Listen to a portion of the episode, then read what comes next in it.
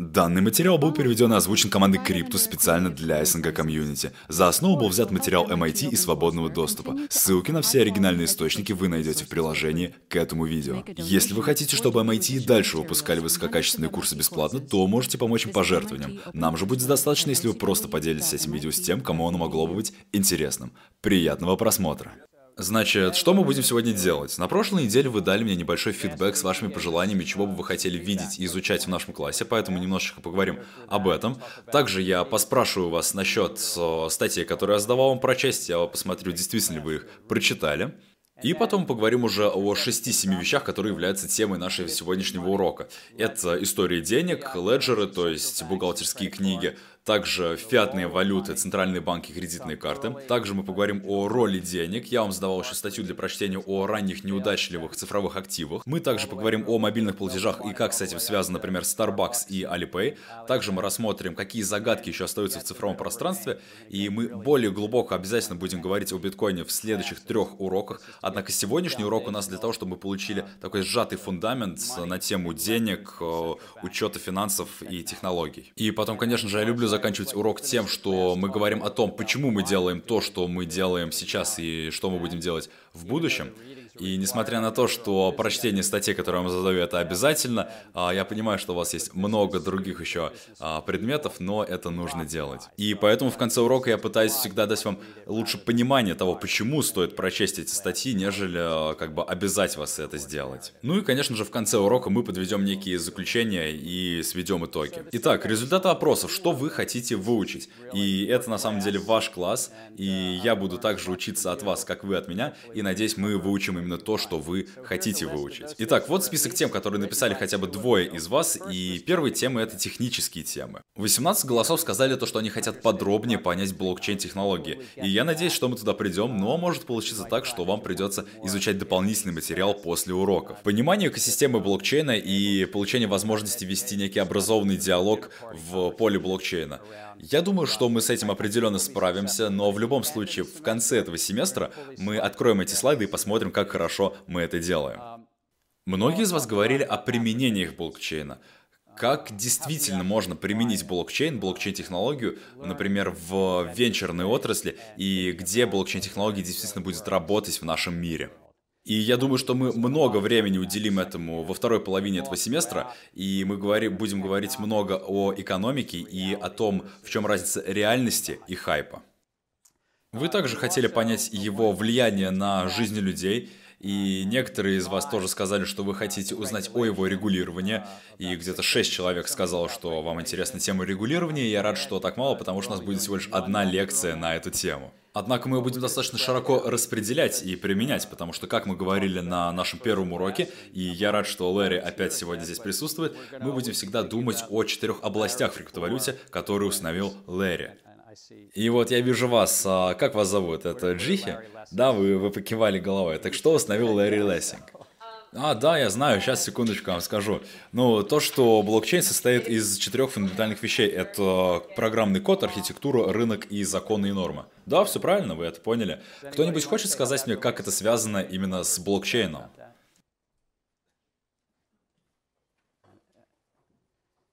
Ого, мне придется почаще спрашивать, да? А, давайте посмотрим, кого я знаю. Вот а, вы, Джо.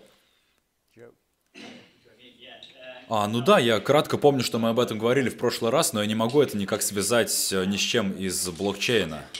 Может быть, вы можете это связать с чем-нибудь другим из жизни? А, похоже, нет. Алан, попробуйте помочь своему одногруппнику. А, не-не, я пока что не готов, я еще жду своего момента, чтобы засиять. А, хорошо, может быть, он настал. Знаете, мне весело с вашей группы. И вот что я, кстати, с вами сделаю. И да, Алан, кстати, не волнуется, что вы не ответили. Давайте подумаем, почему рынки, законы и код связаны с нашей темой. И да, я вас вижу, как вас зовут? Я не могу разглядеть ваше имя.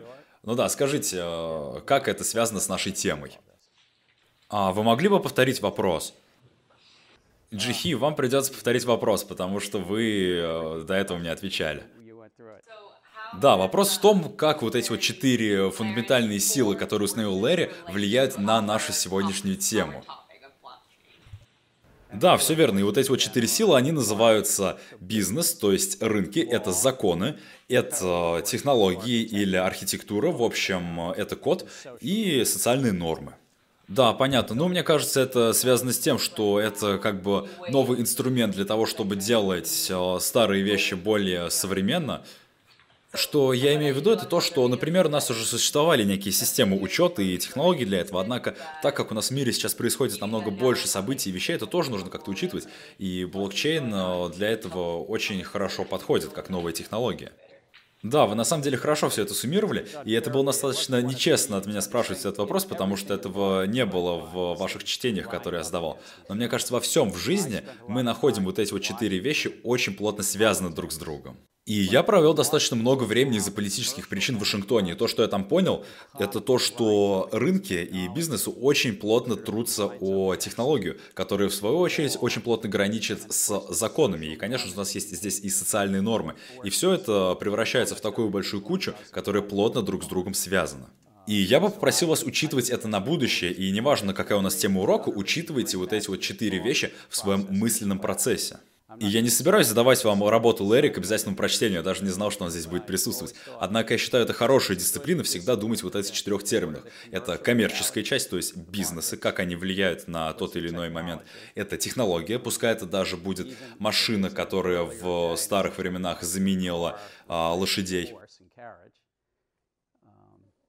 Также важно учитывать, как законодатели интегрируют э, ту или иную тему в какие-то рамки, можно это делать или нельзя. И несмотря на закон, также нужно учитывать и социальные нормы, как люди вообще на это смотрят. Так что это такие четыре движущие причины любого события. Это как я для себя это суммирую и понимаю. Я, наверное, сейчас не прошел аттестацию в классе Лере.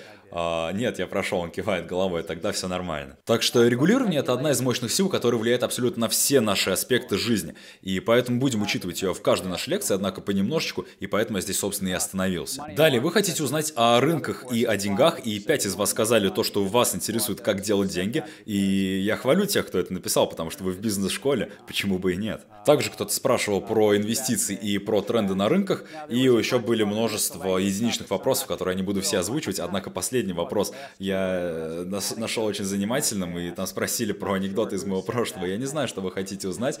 А, вы хотите узнать о моей работе, либо о моей семье и трех дочерях, либо же о вещах, которые я делал на Уолл-стрит. Мы посмотрим. И также я хотел бы сам понять, что означает гипербиткоинизация. А, просто э, я не знаю, кто спросил этот вопрос, я сам не знаю, что означает гипербиткоинизация, поэтому я попытаюсь это понять. Кто-нибудь, может, хочет сказать, кто задал этот вопрос? Нет, просто они были анонимные. Ну, нет, так ладно. Итак, сегодняшняя учебная тема, которую мы с вами изучим. Во-первых, какая роль у денег была исторически и какая у денег роль сегодня в нашей цифровой экономике? И это тема, насчет которой я люблю подискутировать. Так что, может быть, кто-то из вас хочет э, поделиться своим мнением, что вы думаете о роли денег в экономике? Да, Антон? Ну, во-первых, это медиум транзакции, также это, это экономическая единица, и также это статус ценности, то есть она отображает ценность чего-то. Да, то есть это три классические роли денег, когда мы говорим о деньгах. И, Келли, вы хотели повторить то, что он сказал? Ну, он ответил уже на часть вопроса, но мне кажется, что исторические деньги использовались для того, чтобы оплачивать э, свои долги, также для того, чтобы финансировать те или иные движения. Ну, например, когда мы э, собирали войну и завоевывали какие-то новые земли, то для этого нужны были деньги как форма некого финансирования. Да, все это часть термина «деньги», и сегодня мы это будем обсуждать детальнее, и в конце концов, я надеюсь, мы придем к тому, что мы поймем, что деньги — это некая форма социального конструкта, и очень трудно сказать, когда мы к этому пришли, будь это 5 или или 10 тысяч лет назад. Но по своей сути это социальный механизм консенсуса, то есть некого соглашения. Мы сейчас поговорим о статьях, которые я просил вас прочитать, и потом мы вернемся к этому вопросу через минутку. А далее, что такое фиатная валюта? Том, вы хотите сказать, что такое фиатная валюта? Нет? Ну, стыдно, Том. Том, я уже начинаю вас узнавать. Ну, вообще это некая форма валюты, которая устанавливается центральным банком или правительством, ну, для того, чтобы использовать ее для оплаты и для того, чтобы она циркулировала на рынке. Значит, вы говорите, что это центральная валюта, и она выпускается законодателем. Кто-нибудь хочет еще что-то добавить? Да, как вас зовут? Это Кайл? Ну да, я хотел еще добавить то, что фиатная валюта, она ничем не обеспечена, она ничем не обеспечена. Ну да, это просто как бы она держится на кредите, то есть это кредит нации, который ее выпускает. Да не, вы тоже хотели что-то добавить? Ну да, я хотел сказать то, что, опять же, что валюта, она ничем не обеспечена, как золотом, например, или чем-то другим. Но разве это было всегда так? Нет, раньше она была обеспечена чем-то. Верно, значит, валюта может быть чем-то физическим обеспечена. Ну да. А кто-то еще хочет что-то добавить? Да, напомните свое имя. Меня зовут Джош. Да, Джош. Ну, валюта используется специально для того, чтобы регулировать долги, как, например, особенно долги государства, например, налоги. Ага, то есть можно использовать для оплаты налогов. Что еще вы хотите добавить? Напомните свое имя, я просто не вижу карточку. Шон. А, Шон. В фиатной валюте, например, нет никакой нативной ценности. Я, я имею в виду то, что если никто не верит в какую-то валюту и не принимает ее, то она ничего не стоит. Ага, вот вопрос для всего класса, потому что Шон сказал, что у фиатной валюты нет своей собственной ценности. Есть ли своя собственная ценность у каких-либо типов нефиатных валют? Потому что это было бы, это было бы ключевое отличие.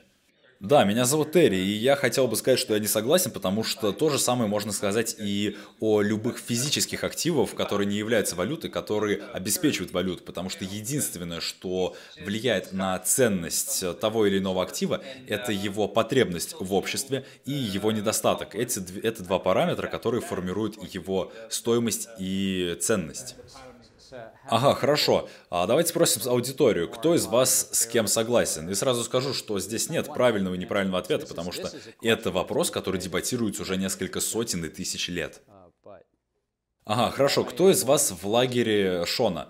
Ну, мне вообще кажется, что это зависит от ситуации, потому что у нас есть, допустим, золото, и да, золото, оно по методу согласия определяется то, что да, у него есть некая ценность, потому что мы так решили. Однако есть э, некий продукт, как, например, виноград, который мы можем скушать, и я считаю, что у винограда есть э, некая базовая ценность, ну, потому что мы можем его использовать, поэтому в этом есть отличие.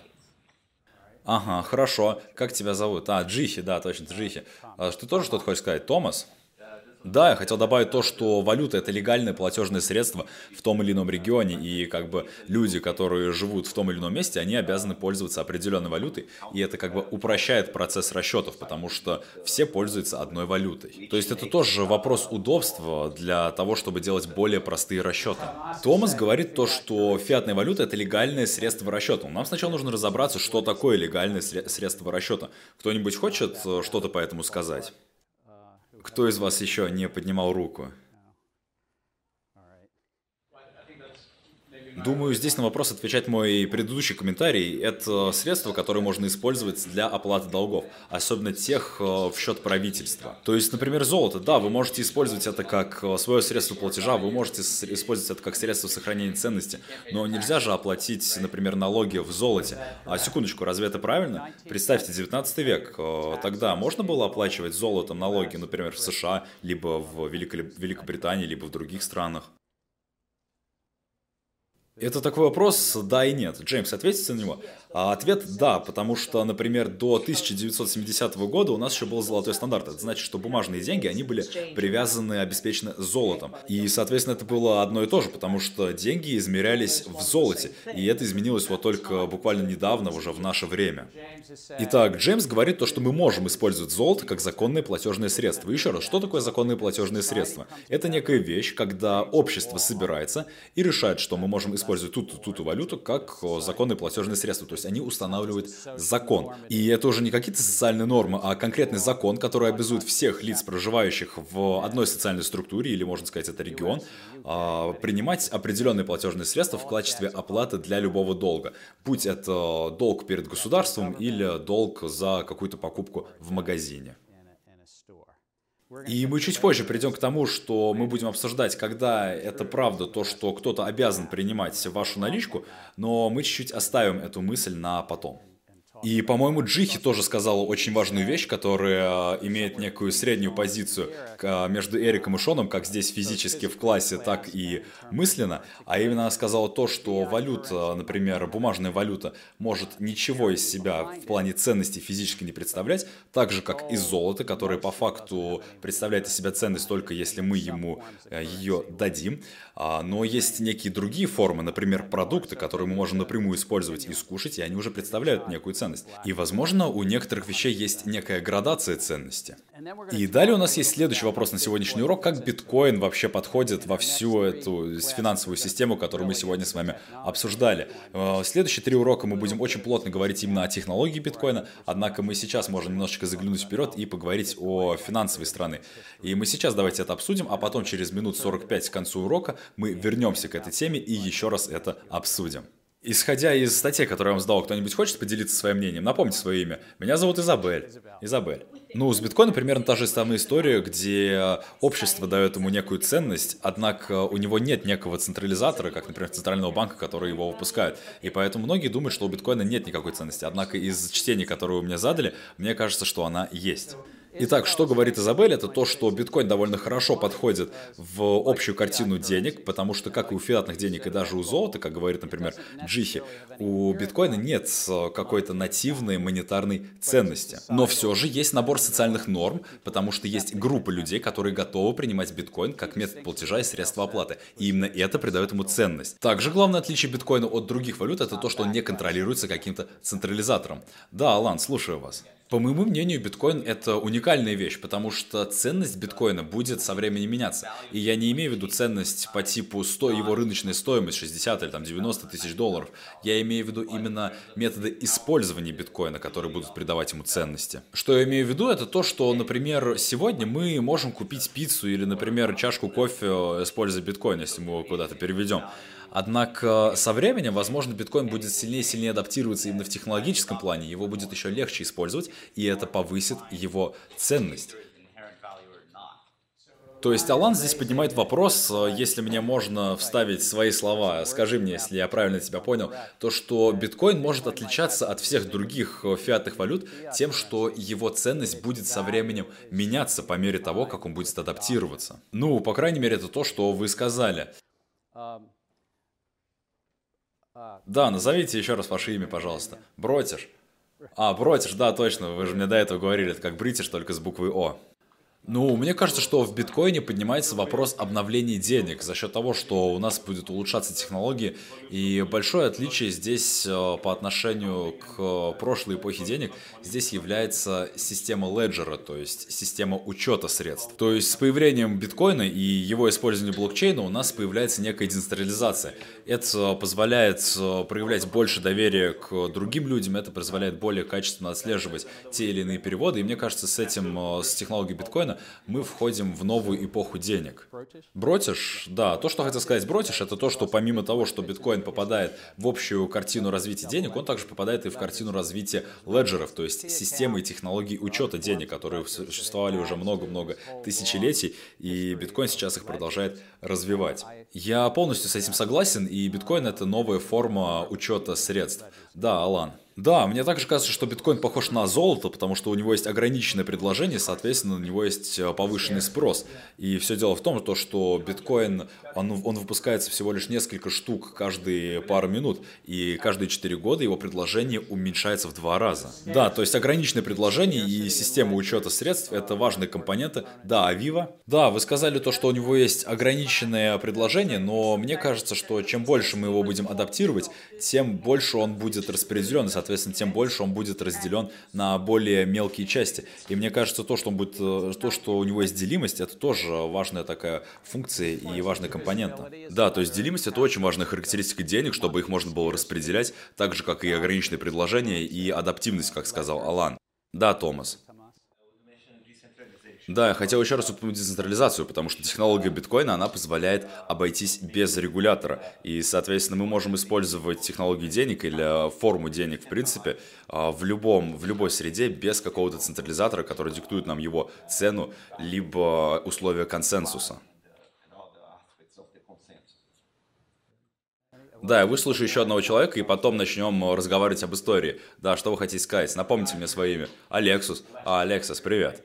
Да, хотел еще раз сказать насчет биткоина, а именно то, что у него нет централизатора и, соответственно, нет никакого органа, который бы устанавливал его курс. Это значит то, что у биткоина, допустим, как у криптовалюты децентрализованной, нету фиксированного курса обмена, и этим он отличается от других валют.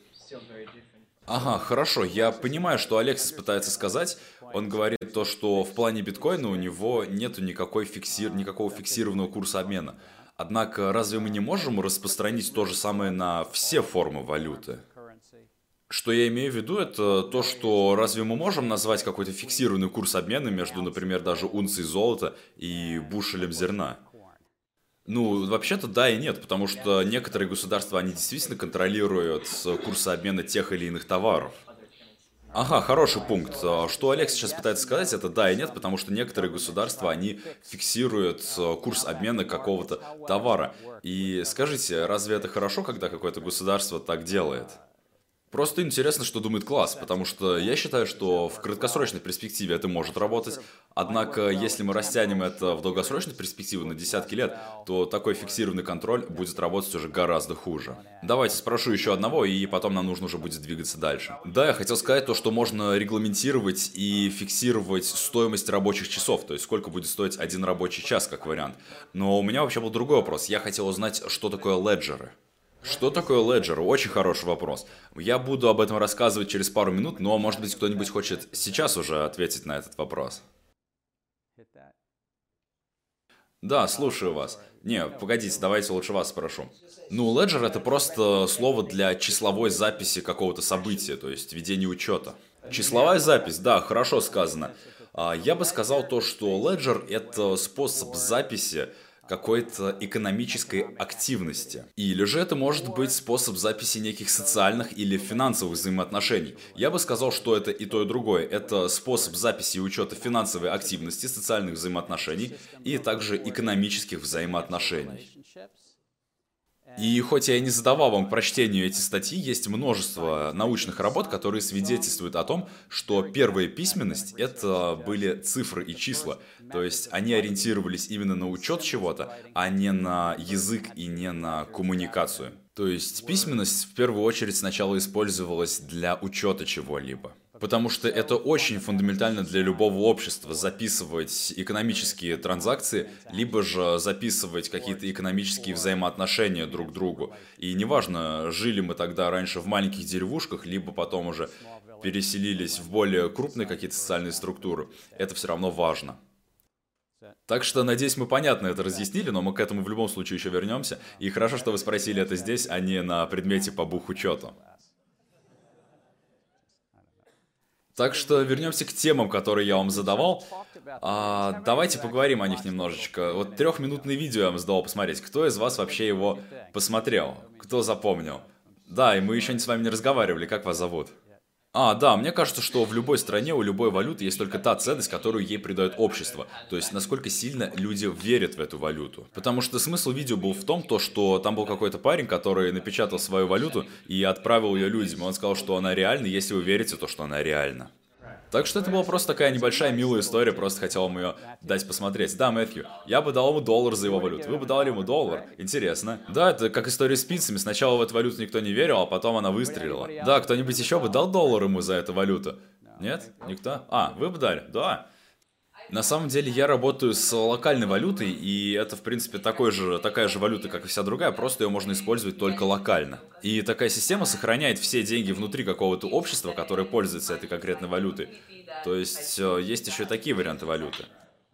Да, правильно. А, да, мы еще вернемся к этим статьям в течение нашего урока, но да, слушаю ваш вопрос. Мне было интересно, нарушил ли тот парень закон, запустив свою собственную валюту, потому что официальная валюта в Америке это же, конечно же, доллар. И поэтому мне интересно, является ли это законно.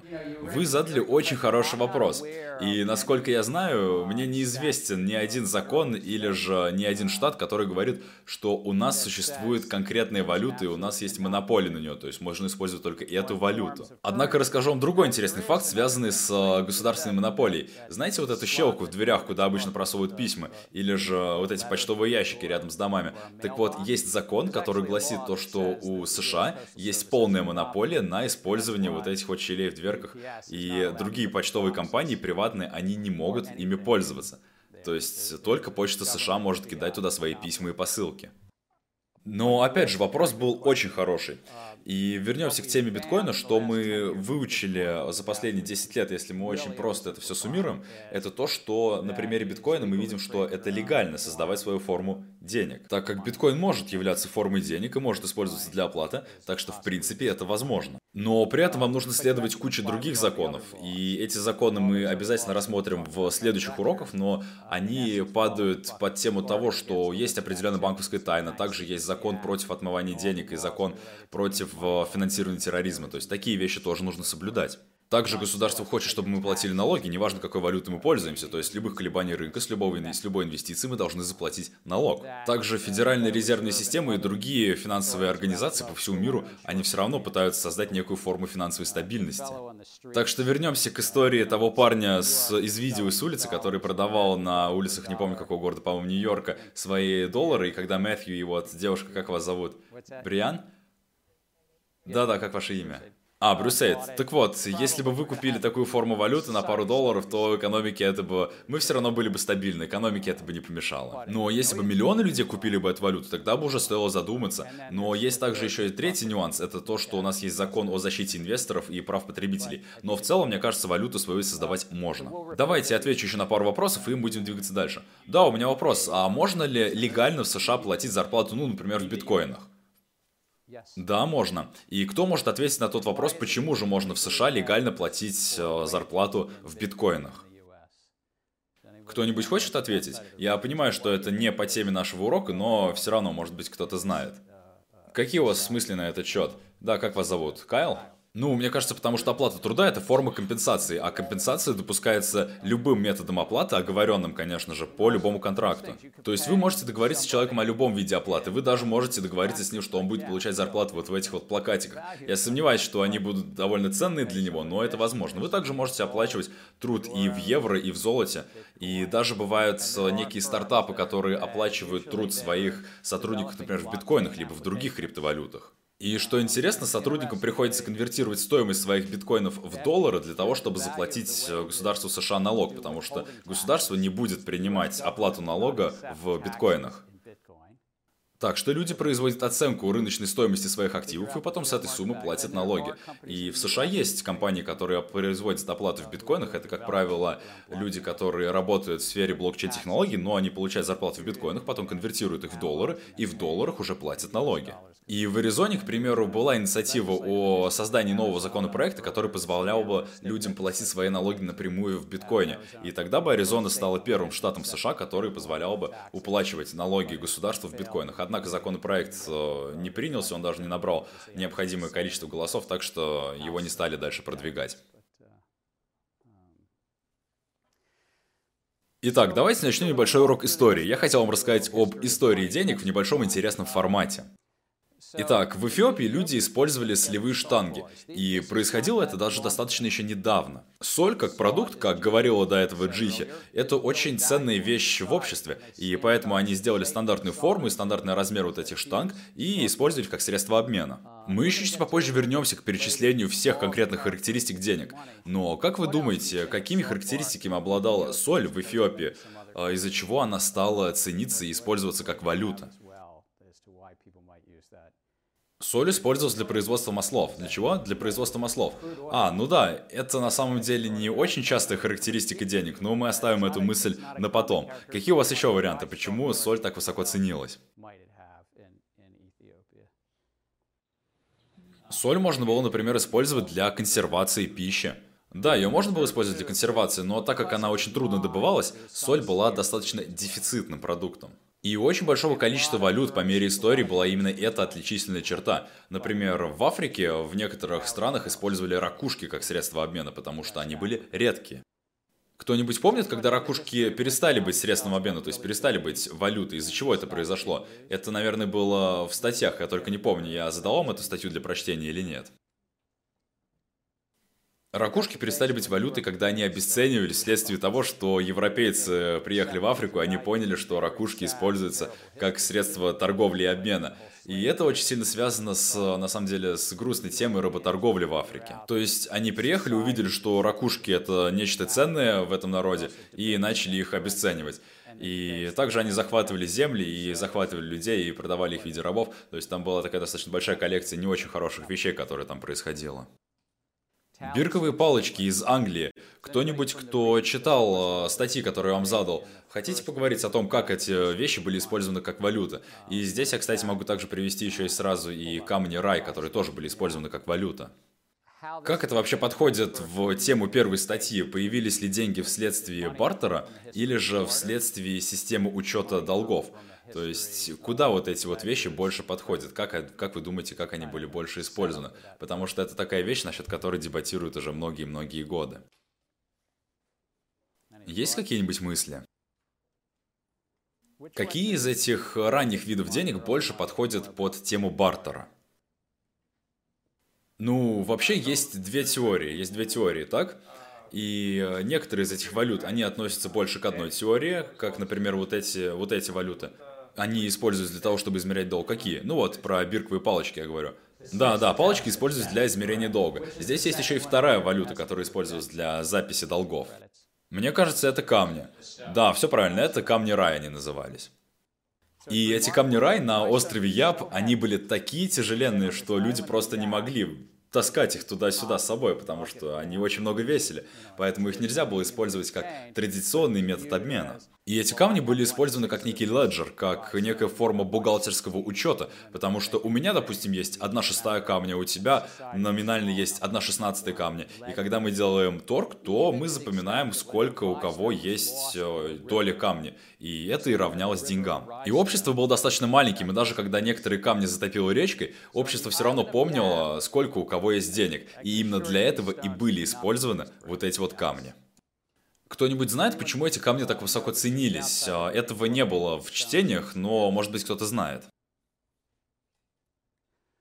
Камни рай добывались на другом острове, который находился в двух тысячах километрах от острова Яб, поэтому их было чрезвычайно трудно добыть. Как, например, золото, потому что добыча золота – это довольно трудный процесс. Что еще в сегодняшние дни добывается, что мы могли бы использовать как деньги? Что говорите? Я просто не слышу всех. Я говорю литий. Что говорите? Ну, литий, который используется в батарейках, потому что я думаю, что в будущем на него будет еще более высокий дефицит, потому что сейчас он очень активно используется. Да, но что добывается прямо сейчас, что является темой нашего урока? Биткоин, да, все верно. Но вернемся к теме нашего урока. На этом острове были очень цен, цены вот эти камни, которые назывались камни рай. И что обесценило эту валюту, это был некий торговец, который звался Акиф, и он приплыл на эти острова и понял, что там вот эти камни очень ценные. Соответственно, он начал выплывать на соседние острова, где эти камни добывались за много километров от их острова, и начал завозить эти камни. И за пару лет вся их экономическая система рухнула. Далее мы передвинулись к металлическим деньгам. И поначалу у них не было какой-то конкретной формы, это были просто куски металла, они были достаточно неудобные и тяжелые. Такая форма денег появлялась во многих государствах, и государства начали их штамповать для того, чтобы пометить, что это именно их валюта. И потом у нас появились именно чеканенные деньги. Эти монеты появились где-то две с половиной тысячи лет назад, и до сих пор ведутся дебаты, появились ли они сначала в Греции или же в Китае, но суть таких монет заключалась в том, что они были привязаны к какому-то ресурсу, и на этом ресурсе была официальная эмблема. Бумажные деньги были введены по определенной причине. Как вы думаете, почему бумажные деньги появились в нашем обществе? Какие у нас были для этого причины? Может быть, потому что в мире нет достаточно золота для того, чтобы равномерно его всем распределить. Окей, это одна причина, недостаточно золота. Возможно, легкость использования. Да, очевидно, легкость использования это тоже важный фактор. Представьте, золото, серебро и бронза, его нужно было всегда таскать с собой, и это был достаточно тяжелый процесс. Или же, допустим, крупы, их нужно же где-то хранить. И это тоже влечет за собой некие расходы. Первые бумажные деньги пришли из Китая, и они являлись ничем иным, как складовыми расписками. И я работал 5 лет в комиссии по торговле товарными фьючерсами, поэтому я, наверное, многое знаю о складовых расписках. Складовые расписки это не что иное, как товарные расписки. Это некий процесс, когда вы кладете свой товар в, на склад, и у вас есть бумажка, которая гласит то, что вы являетесь владельцем этого товара, и вам не нужно было потом уже таскать этот товар с собой. Поэтому первый вид бумажных денег, он появился вследствие того, что у вас на складе хранился какой-то товар, и потом у вас был кусочек бумажки, который свидетельствовал о вашем праве собственности.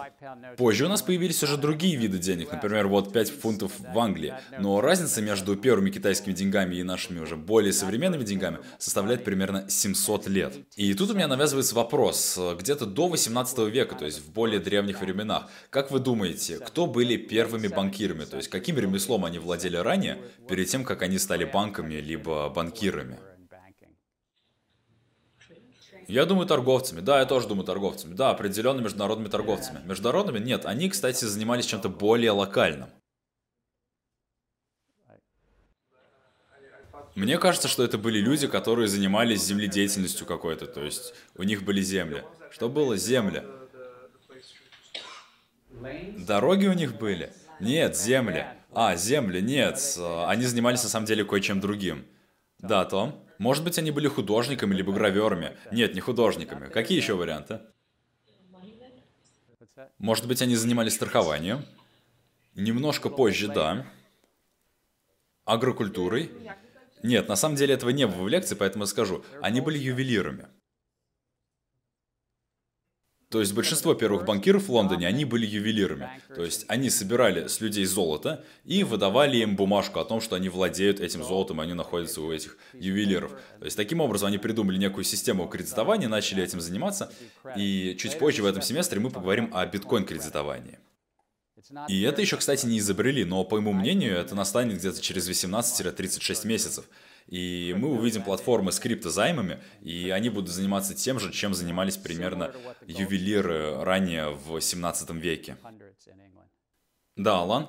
Да, хотел спросить, насколько биткоин, по вашему мнению, масштабируемый? Ведь его есть ограниченное количество, и вдруг всем не хватит. Это очень хороший вопрос. Какова масштабируемость при ограниченном количестве монеток? Мое мнение насчет этого это то, что масштабируемость достаточно хорошая. Однако этого еще не сделали, биткоин еще не дают в долг. Так что мы увидим в будущем. Да, просто когда вы одалживаете кому-то деньги, это может быть и в форме биткоинов, но я сейчас говорю, например, о долларах, то вы фактически можете не иметь ту сумму, которую вы одалживаете. Я сейчас говорю о банках. И таким образом мы просто увеличиваем общее предложение денег на рынке. То есть денег становится больше, они печатаются из воздуха. Абсолютно верно, это то, как работают абсолютно все банки на сегодняшний день. Это называется фрактальное обеспечение, но мы поговорим об этом чуть позже. Суть сводится к тому, что мы можем одалживать одну сумму несколько раз, а у нас получается мультипликативный эффект. Это вкратце. Позже у нас появились приватные банки, которые стали выпускать свои собственные банкноты. И эти банкноты являлись пассивом банка, которыми он обязан был торговать. И история приватных банкнот, она выглядит обычно следующим образом. Она очень хороша, пока все не стало плохо. В истории денег, по крайней мере так было в нашей стране, очень много приватных банков, они обанкротились. И это произошло в период революции и потом во второй раз в период гражданской войны. И по своей сути у нас сейчас абсолютно та же ситуация с множеством разных криптовалют. По сути у нас сейчас есть 1600 различных криптовалют, каждая со своей валютой и каждая со своими монетами. И это я сейчас вам говорю просто для общего развития. Однако мы это еще раз вспомним, когда мы с вами будем говорить об ICO и о первичном предложении монет.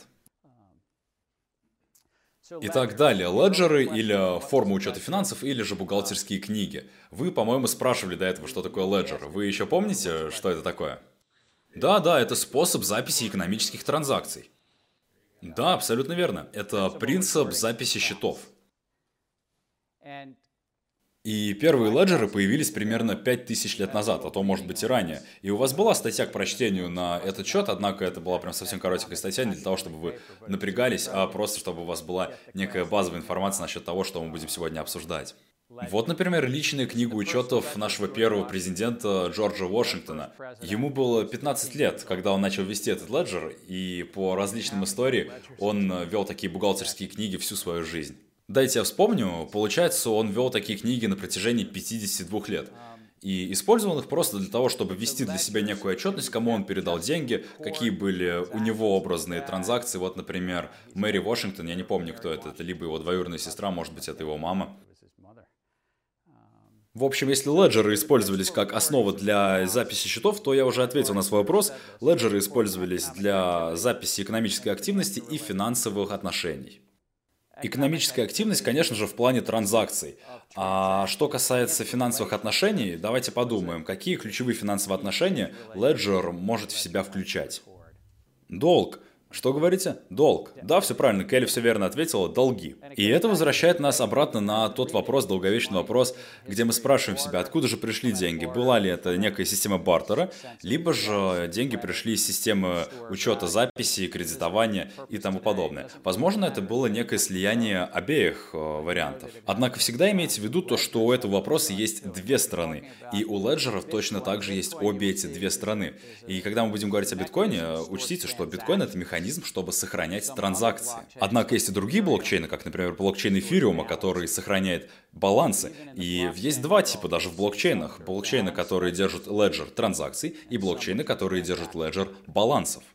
И я говорю это не для того, чтобы вас сейчас запутать, а потому что это действительно очень важная часть к пониманию блокчейнов.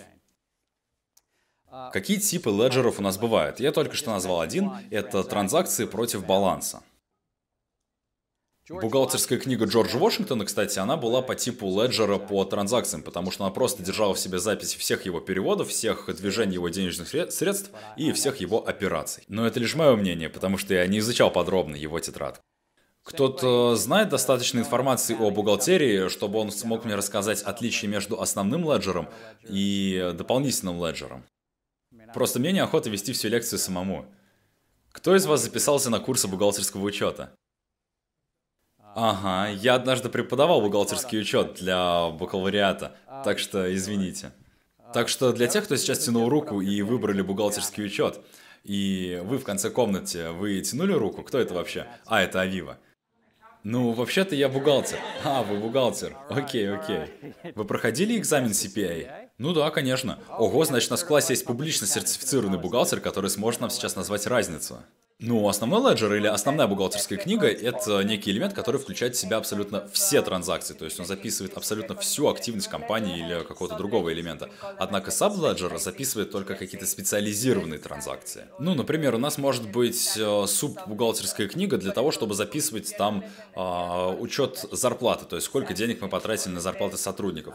Либо там может быть у нас какая-то другая графа расходов, допустим, какие-то инвестиции компании. Либо, может быть, компании нужно сделать какие-то другие расходы, но неважно, у нас есть общий леджер, куда вписываются абсолютно все траты и все абсолютно движения финансов, но если мы хотим посмотреть на какую-то более специфичную область, то мы открываем соответствующую бухгалтерскую книгу для именно этой области. А Вива совершенно точно сказал это намного лучше, чем я бы смог это сказать. Спасибо большое. Теперь мы точно знаем, что у нас есть сертифицированный бухгалтер в классе.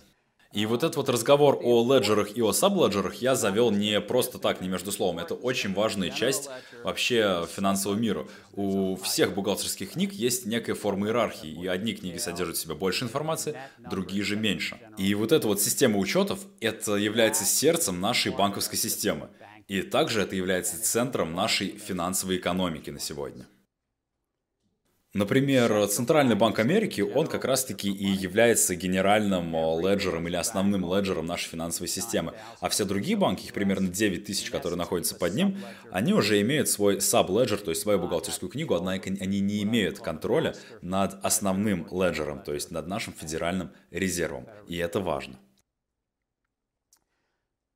Далее следующая отличительная черта системы учетов – это единичная система учета против двойной системы учета. И, допустим, молодой Джордж Вашингтон, он как раз-таки использовал единичную систему учета, где у него был просто список всех транзакций. Не хочу долго напрягать класс тем, что я буду рассказывать про двойную систему учета в бухгалтерии, но кто-то может рассказать мне о том, что это вообще такое, кроме как Авива, а она нас проверит. Да, да, слушаю вас. Ну, система двойной отчетности это просто означает то, что каждая транзакция вносится в Ledger дважды. Один раз на дебетовой стороне, другой раз на кредитовой стороне, потому что когда кто-то отдает кому-то деньги, кто-то другой их получает. Поэтому мы дважды эту транзакцию и вписываем. Да, это объяснение для меня полностью подходит. У кого-то есть еще другое мнение? Да.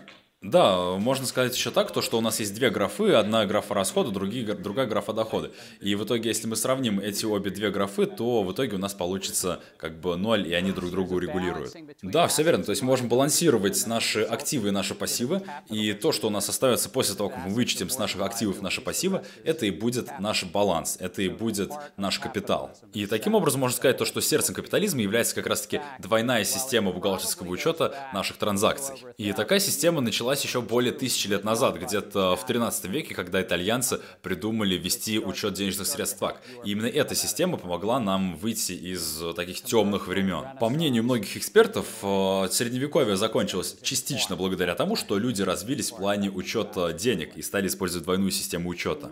В общем, система учета денег — это очень важная штука. И это не центр нашего класса и не наша основная тема, но биткоин, который использует систему леджера транзакций, и эфир, который использует систему леджера балансов, это определенно играет в них большую роль. В общем, вся наша финансовая система построена на различных системах учета финансов и активов. И не бойтесь этого термина ledger, просто это такое слово, которое нужно знать для будущего и знать, как э, биткоин к нему подвязан.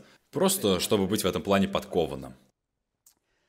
Далее, какие характеристики делают хороший леджер? Я этот слайд не заполнял, сейчас мы это сделаем вместе. И кто хочет дать ответ? Потому что далее в семестре мы будем думать о своих блокчейн-проектах, и было бы хорошо уже положить некую базу для этого. Я вам сейчас, если что, подсказывать не буду, так что давайте, да. Ну, возможно, блокчейн должен быть неизменным. Ага, блокчейн должен быть неизменным, хорошо. Телита, можете сделать мне небольшое одолжение и записать все вот эти идеи студентов для меня, и мы потом вместе их загрузим на слайд для презентации. Кто-нибудь еще хочет сказать, от чего зависит хороший леджер?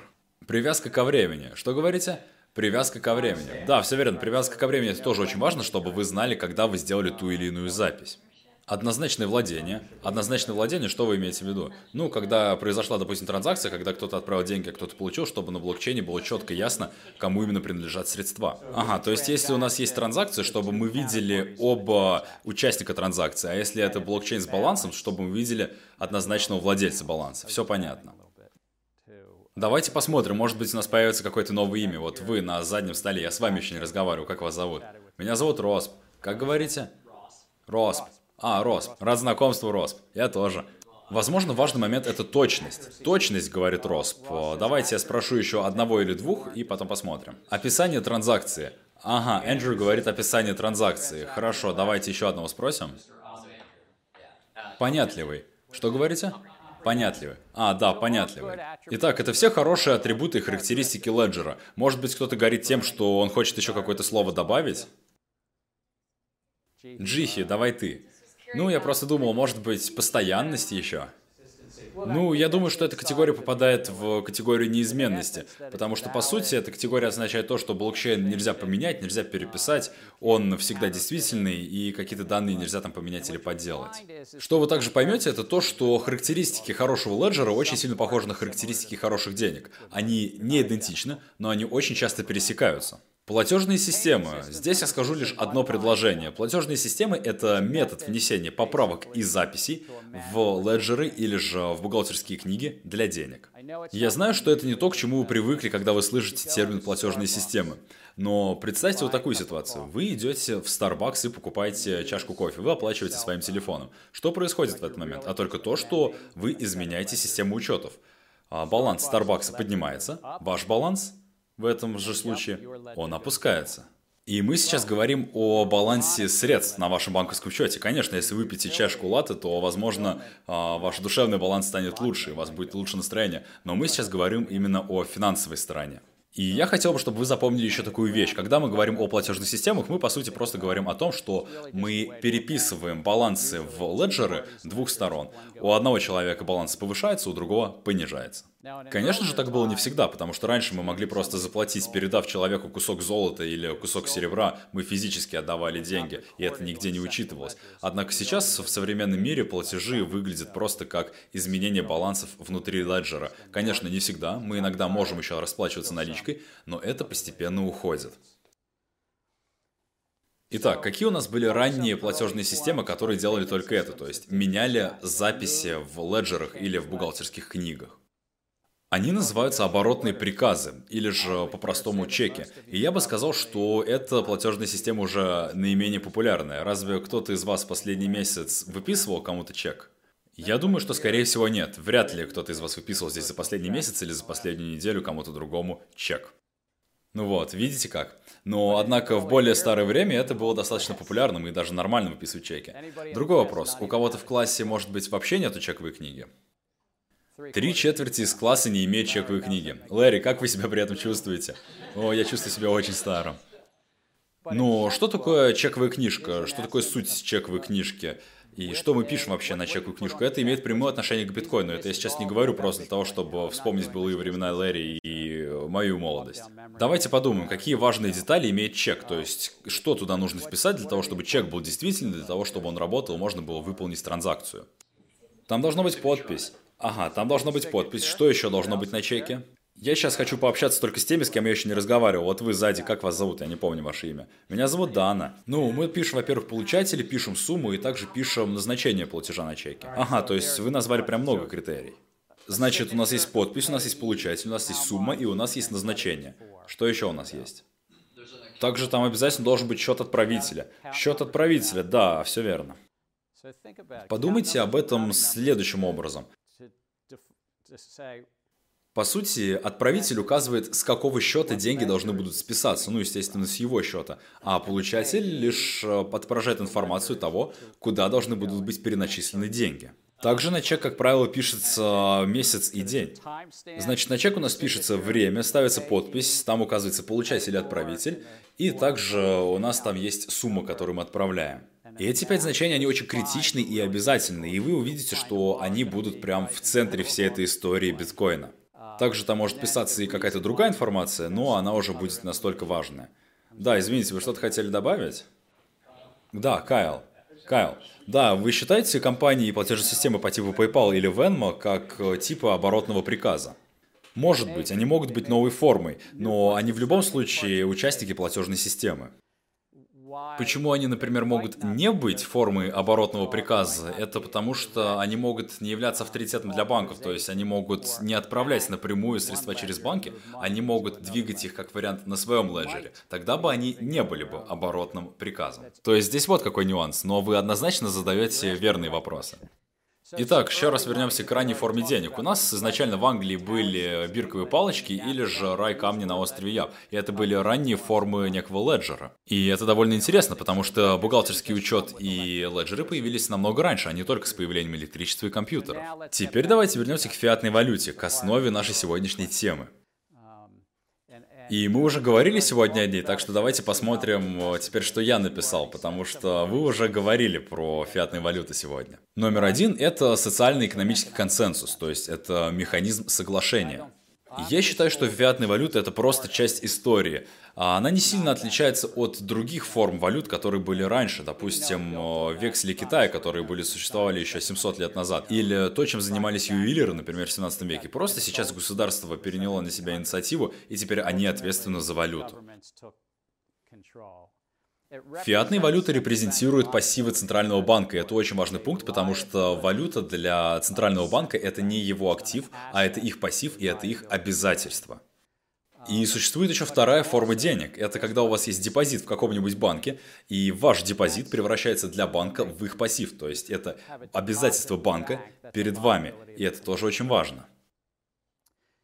Центральный банк в нашей системе это самый главный банк, то есть это, так сказать, самый основной главный леджер. А все другие коммерческие банки, которые находятся под ним, они так называемые саб-леджеры. Да, Алан, слушаю вас. Да, я хотел спросить, я не экономист или что-то в этом роде, и поэтому я не совсем понял, что означает, что когда у вас деньги в каком-то банке, что для них это пассив. Что это означает?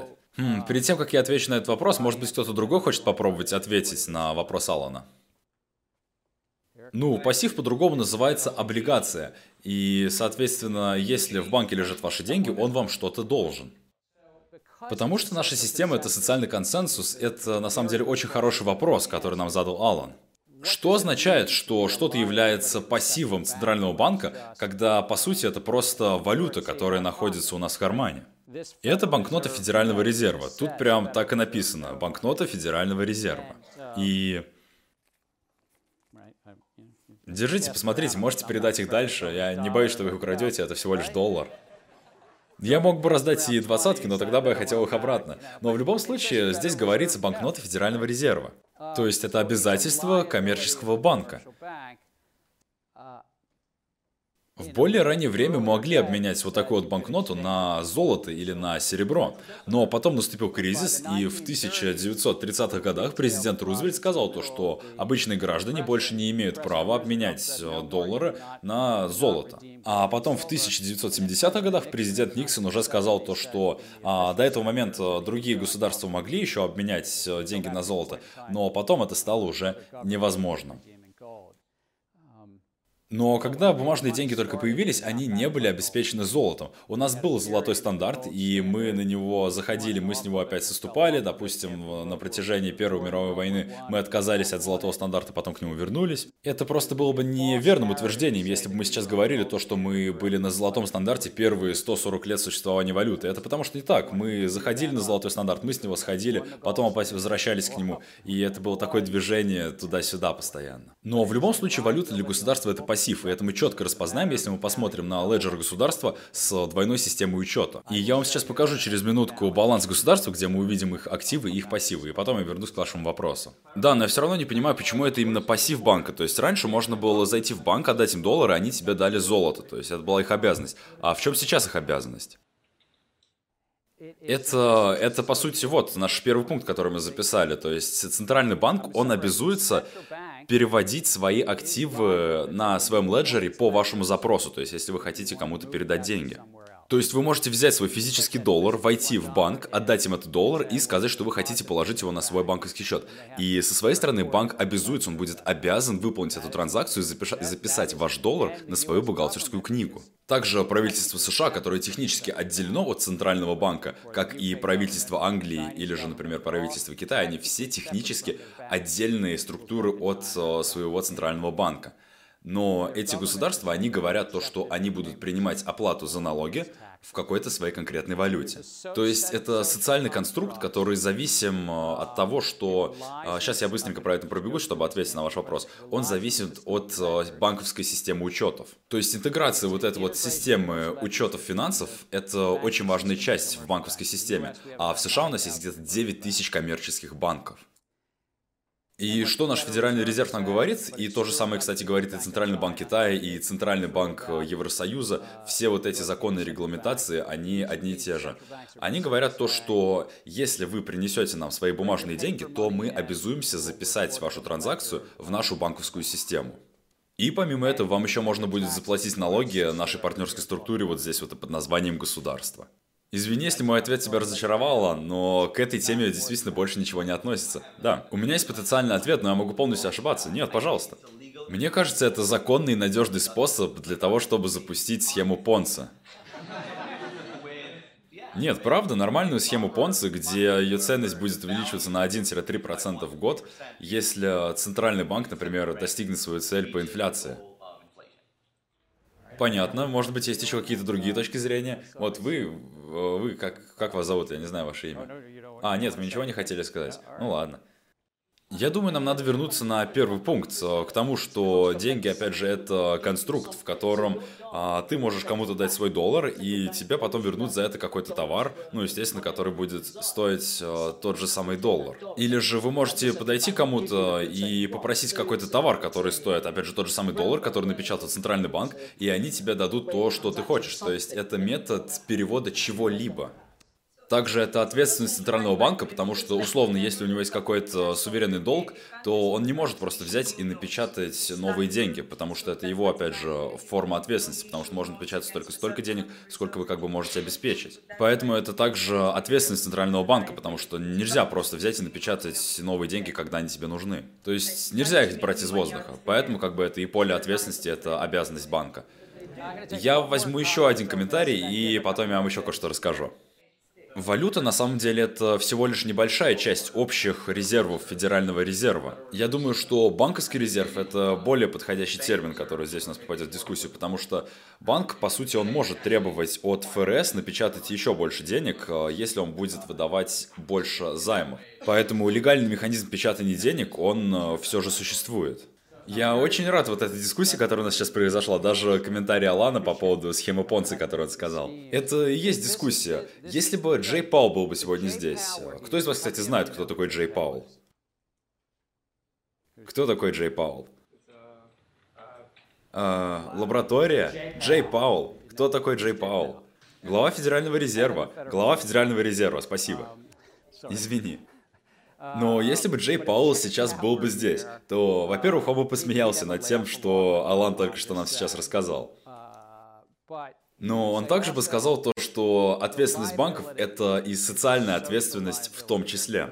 Потому что сотрудник Центрального банка, он очень глубоко верит в то, то, что его работа, его ответственность – это обеспечение безопасности тому социальному конструкту, который мы называем деньги. И они стараются делать все для того, чтобы деньги не обесценились и чтобы у них была некая ценность.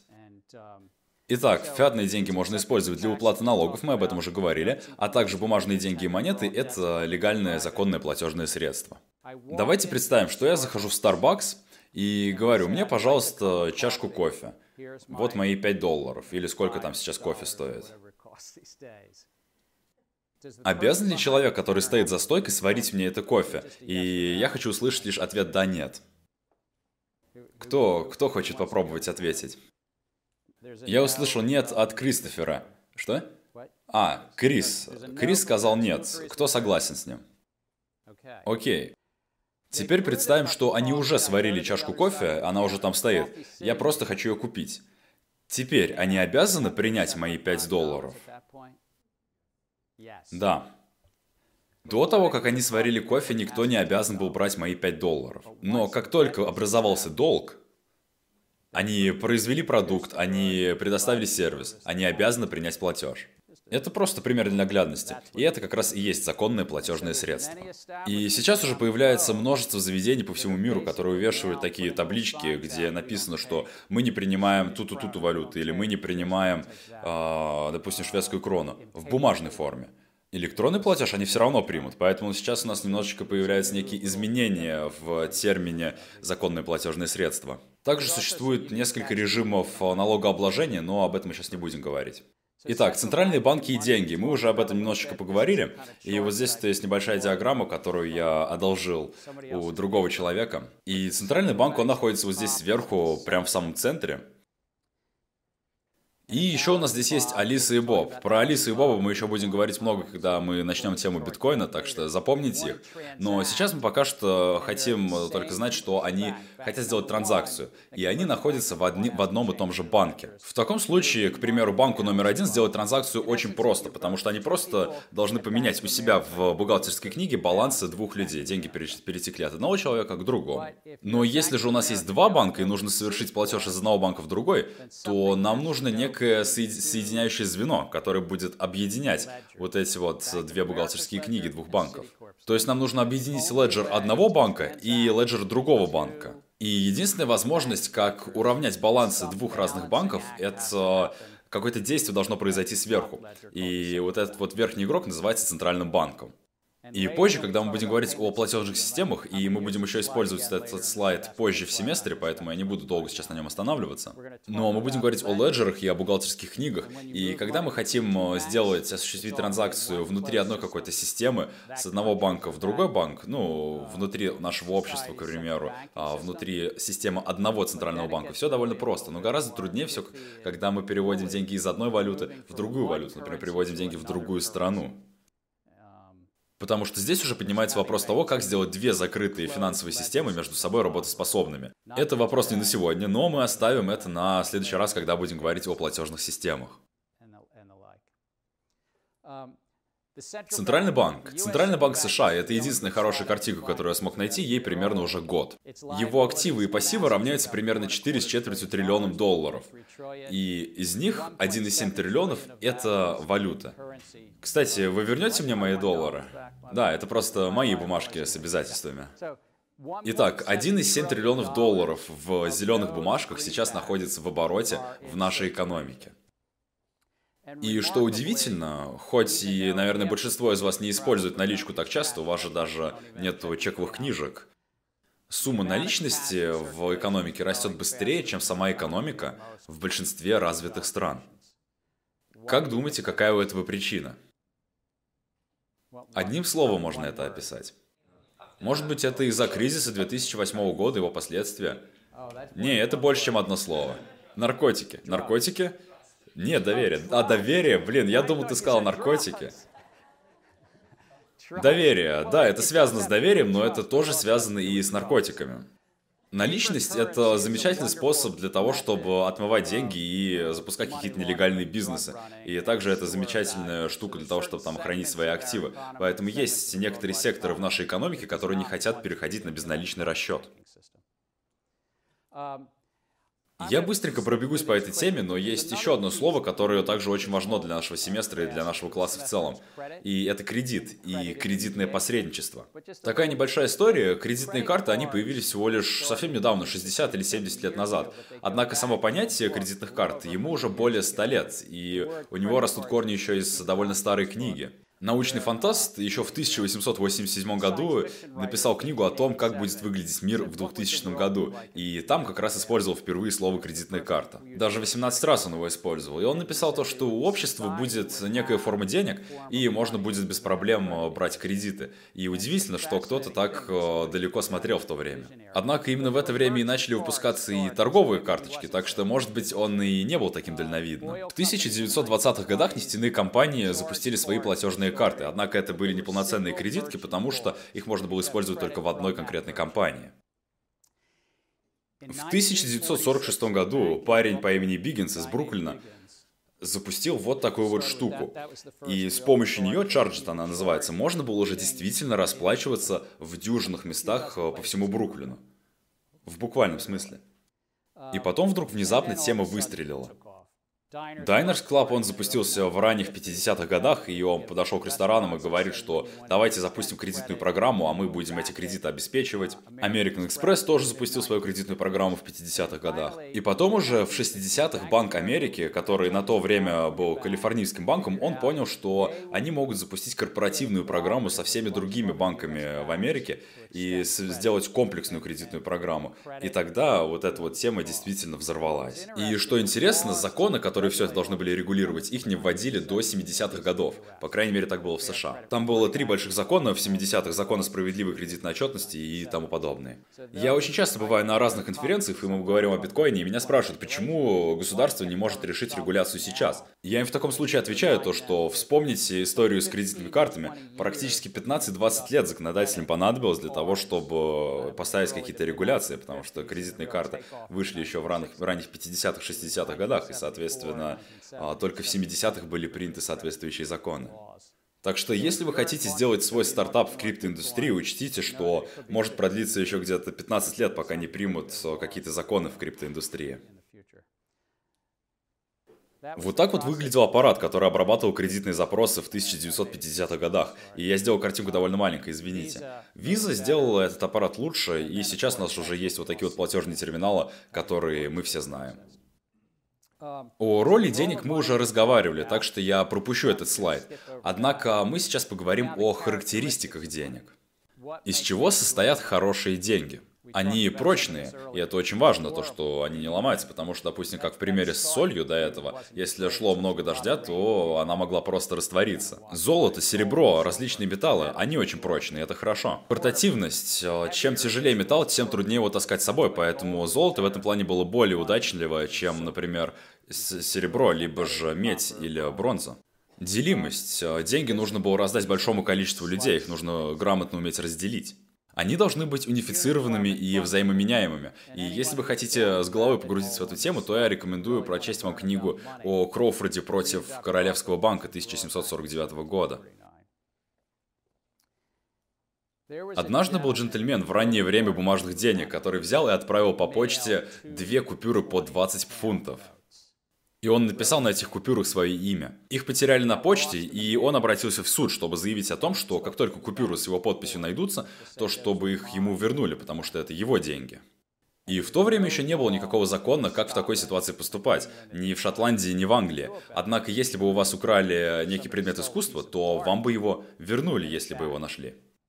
И в 1749 году потом приняли закон о том, то, что если деньги находят, вам их не возвращают.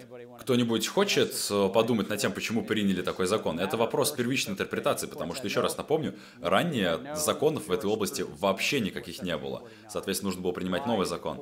И почему же суд решил то, что искусство возвращают, однако то же самое не делается с валютой? Это связано с фундаментальной характеристикой фиатных денег. Кто-нибудь догадывается, почему законодатели поступили именно так? Они могли бы сделать и по-другому, но они сделали именно так, да. Ну откуда они знали, что он действительно отправил их по почте? А он подписал эти купюры, то есть э, это было доказано, то, что купюры были подписаны. Я просто подсказываю, чтобы вы не путались. Э, хорошее мнение, но он эти купюры подписал. Они не смогли бы эти деньги использоваться как средство обмена, если бы они принадлежали какому-то человеку. Вообще, если мы вернемся в истории и почитаем само судебное дело, то это как раз-таки то, что и говорил суд. То есть мы должны сделать деньги медиумом обмена. И деньги, они придуманы для общего блага как бы общества, а, соответственно, они должны быть взаимоменяемыми для того, чтобы они правильно функционировали. И также Банк Шотландии был ближе к судье, чем, конечно, вот этот джентльмен, но в целом банки говорили то, что они не могут записывать а, и вести отчетность того, какая купюра кому принадлежит. А речь сейчас идет именно о тех купюрах конкретных, которые он подписал, да? Да, да. А, окей. И также серийные номера на деньгах и подписи, они в 1749 году ставились здесь немножко не так, как сегодня. Конечно же, они приемлемы как способ платежа, и они стабильны. Мы будем очень много говорить про последний пункт, о том, что они стабильны. И криптовалюты, и биткоин, у них тоже есть эта характеристика. Дизайн денег тоже играет очень важную роль. Мы можем сделать деньги как токен. Токен — это что-то некое физическое. Либо деньги могут просто записываться виртуально на счета. И мы сейчас уже живем в таком мире, где деньги просто записываются. Также деньги могут быть как физические, так и цифровые. Они могут выпускаться как приватным сектором, как э, ранние банкноты, либо же как биткоин, либо могут выпускаться центральным банком. Это два варианта. Деньги могут широко использоваться, либо они могут, э, так сказать, выдаваться только оптом. Лучший пример оптовых денег – это Федеральные резервы США, которые могут выдаваться только другим коммерческим банкам. Мы будем изучать вот этот вот денежный цветок позже, но я добавил его сейчас, потому что а, я не создал этот денежный цветок.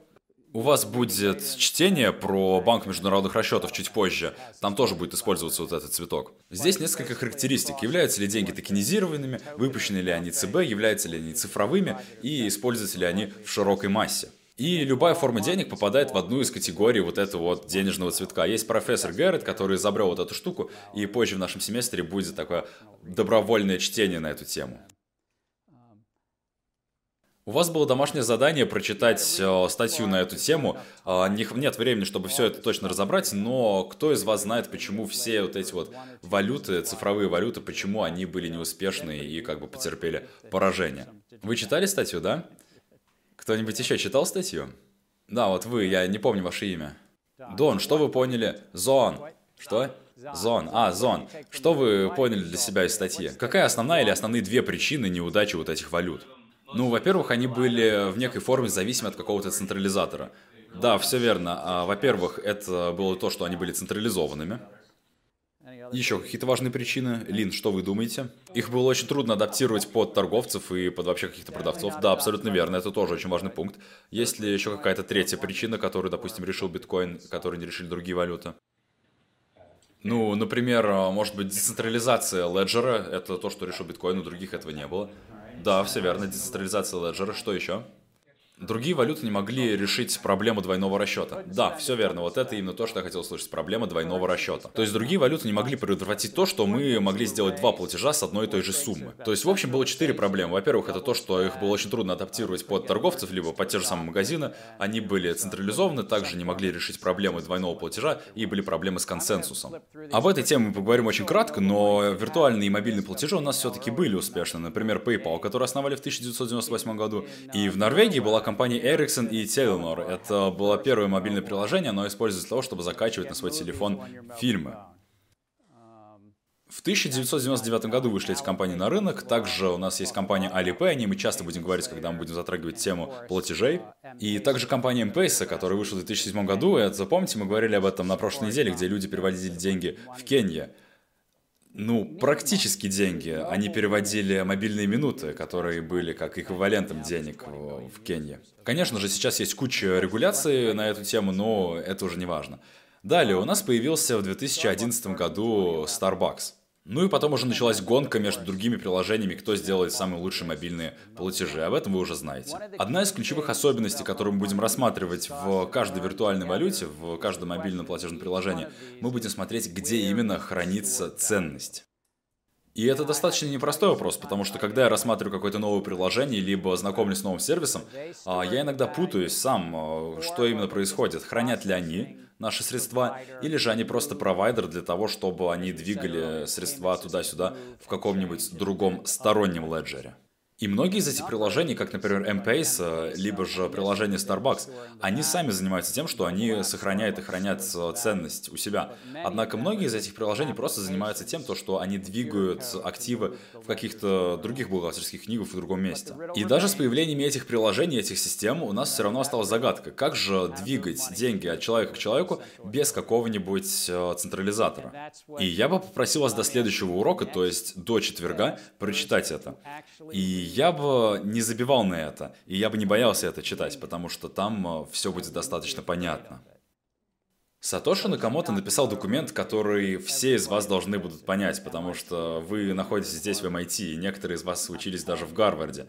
Так что вы поймете как минимум половину, может быть, даже две трети всего, что там написано. Она, это, этот документ не супер технический. И там всего 8 или 9 страниц. Я также задам вам статью Национального института науки и техники, чтобы вы ознакомились с ней.